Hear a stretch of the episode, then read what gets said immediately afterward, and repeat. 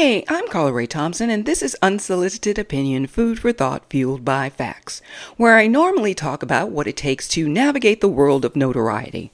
But not today, no, no. I'm going to take a slight turn to the left into the world of reality TV to review, comment on, rant about episode 1 of season 2 of Fox's Special Forces The World's Toughest Test.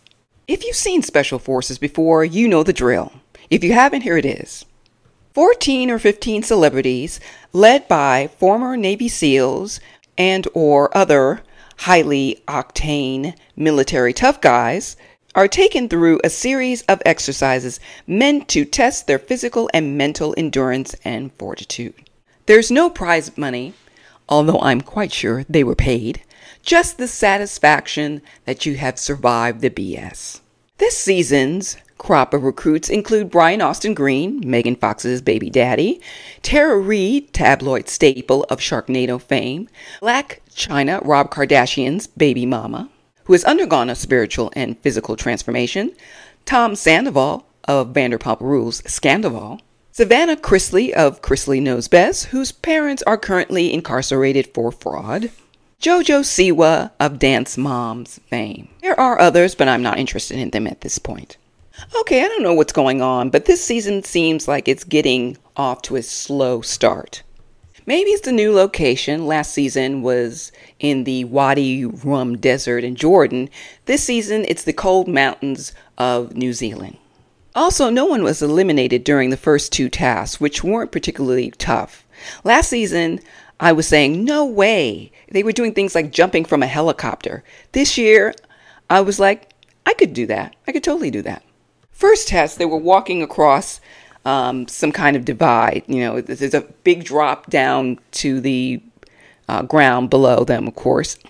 It didn't seem like a very long walk. What they had was they were two metal um, rods on each side. One, you put one foot on one rod, the other foot on the other rod, and you sort of pitter pattered your way, not looking down, of course, across this little narrow divide.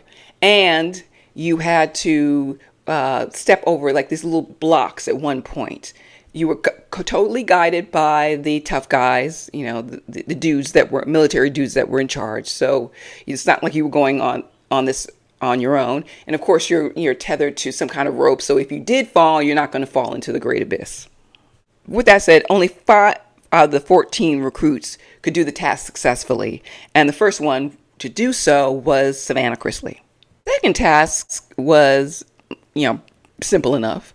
Uh, it was hauling around this heavy boulder while completing a circuit of exercises, which included lunges with said boulder. Okay, enough of that. Let's talk. Tara Reid um, was struggling from the start, and she looked so frail, so confused. She tried to stash some ciggies. She tried to stash some ciggies in her pocket, which the um, military dudes confiscated. They were so worried about her physical and mental capacity. Uh, they called her in for a conference, and this is what they do. It's kind of like a tribunal. They put a, a they take you from the bunk, uh, bunks where they stay, where they sleep, put a mask, put some kind of thing over your head, not a mask, but you know, some kind of stuff over your head you can't see. They guide you into this room, and you sit across the desk from you know three military dudes, kind of like a tribunal, but it's kind of it's friendly. They just want not friendly friendly, but they just want to know you know where your head's at. Why are you doing this? What motivates you? What's your story? And they allow you to tell your story, and really asking you, okay, what do you want to get out of this? So Tara's story was actually pretty heartbreaking. She's 47 years old now, and she feels that people can't put aside her American Pie her American Pie past. They think of her as still that teenager when she's a grown woman. And and she talks about being bullied and says she feels like a broken bird. She wants to develop thicker skin. Like I'm totally you know, listen, we all can totally relate Tara. Uh, and so I am totally rooting for Tara. I'm sure she's going to get her redemption arc in this show. And at the end, we're going to know that Tara's a tougher, stronger, better person for having endured this um, reality TV show. Now we have JoJo Siwa. I am so over her, and we've just gotten started. Wildly immature, goofing around, mocking the military dudes and their commands, messing up on the first task. As a dancer, which as a dancer she should have nailed. She too was called in by the dudes for a sit down. Oh, JoJo. I see you, Fox. I see you, Fox Reality. Trying to get the youngins to tune in. Nice try. Yeah. Uh, I don't know how. I, I just no, no. I don't think this is going to work, and it only will serve to enrage the rest of us who, the grown folks, who like these shows because hey, we can sort of vicariously live through these people, seeing them overcome their ox- obstacles, seeing their over, seeing them overcome their insecurities, gives us encouragement. Looking at this girl just only makes us pull our hair out. Jojo. She still lives at home with mom and dad, has never been away from them, said she learned to put on a happy face no matter what, uh, sets a timer, in fact, to allow herself to be super sad. Okay. But here's this I'm not going to be sad when she finally sent home because it's not going to be soon enough. Okay, now let's get to the mess of Special Forces Season 2. Brian Austin Green, who's been a non mother bleeping factor for as long as I can remember, decides to mess with Blac Chyna, who's not killing it in the challenges, is a bit of a whiner, but is still minding her own business. Not a saint, but not as insufferable as JoJo. Okay, back at camp, Blac Chyna sleeping on a cot next to Brian Austin Green. She complains about being cold, turns up the heater. Brian Austin Green makes some remark. He admits in the confessional that he is a pain in the ass who enjoys prodding people every once in a while. Brian, my love, um, prodding, prodding. Uh, Blac Chyna is a person, not an animal, so uh, I'm going to ask you to kindly cut the crap. Brian Austin Green picks on Blac Chyna again as she's lying in her cot after taxing, you know, after completing a taxing task. Um, and so she's kind of looking, looking, you know, at times sort of into her own thoughts, looking off into space. And then she does maybe look over Brian's way, and then he says, "What are you doing? Are you trying to give me dirty looks?" He's like, "Oh," and he tells her, "Don't give me dirty looks." And she just like was looking in his direction it didn't seem like she was rolling her eyes, sucking her teeth, doing nothing to him. All right. So she's like, What are you talking about?